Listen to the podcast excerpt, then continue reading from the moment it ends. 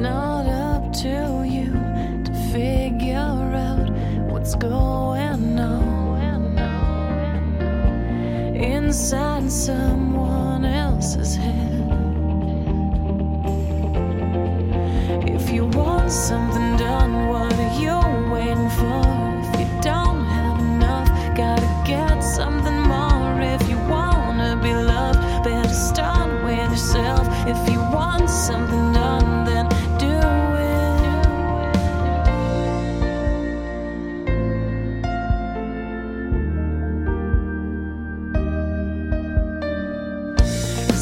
the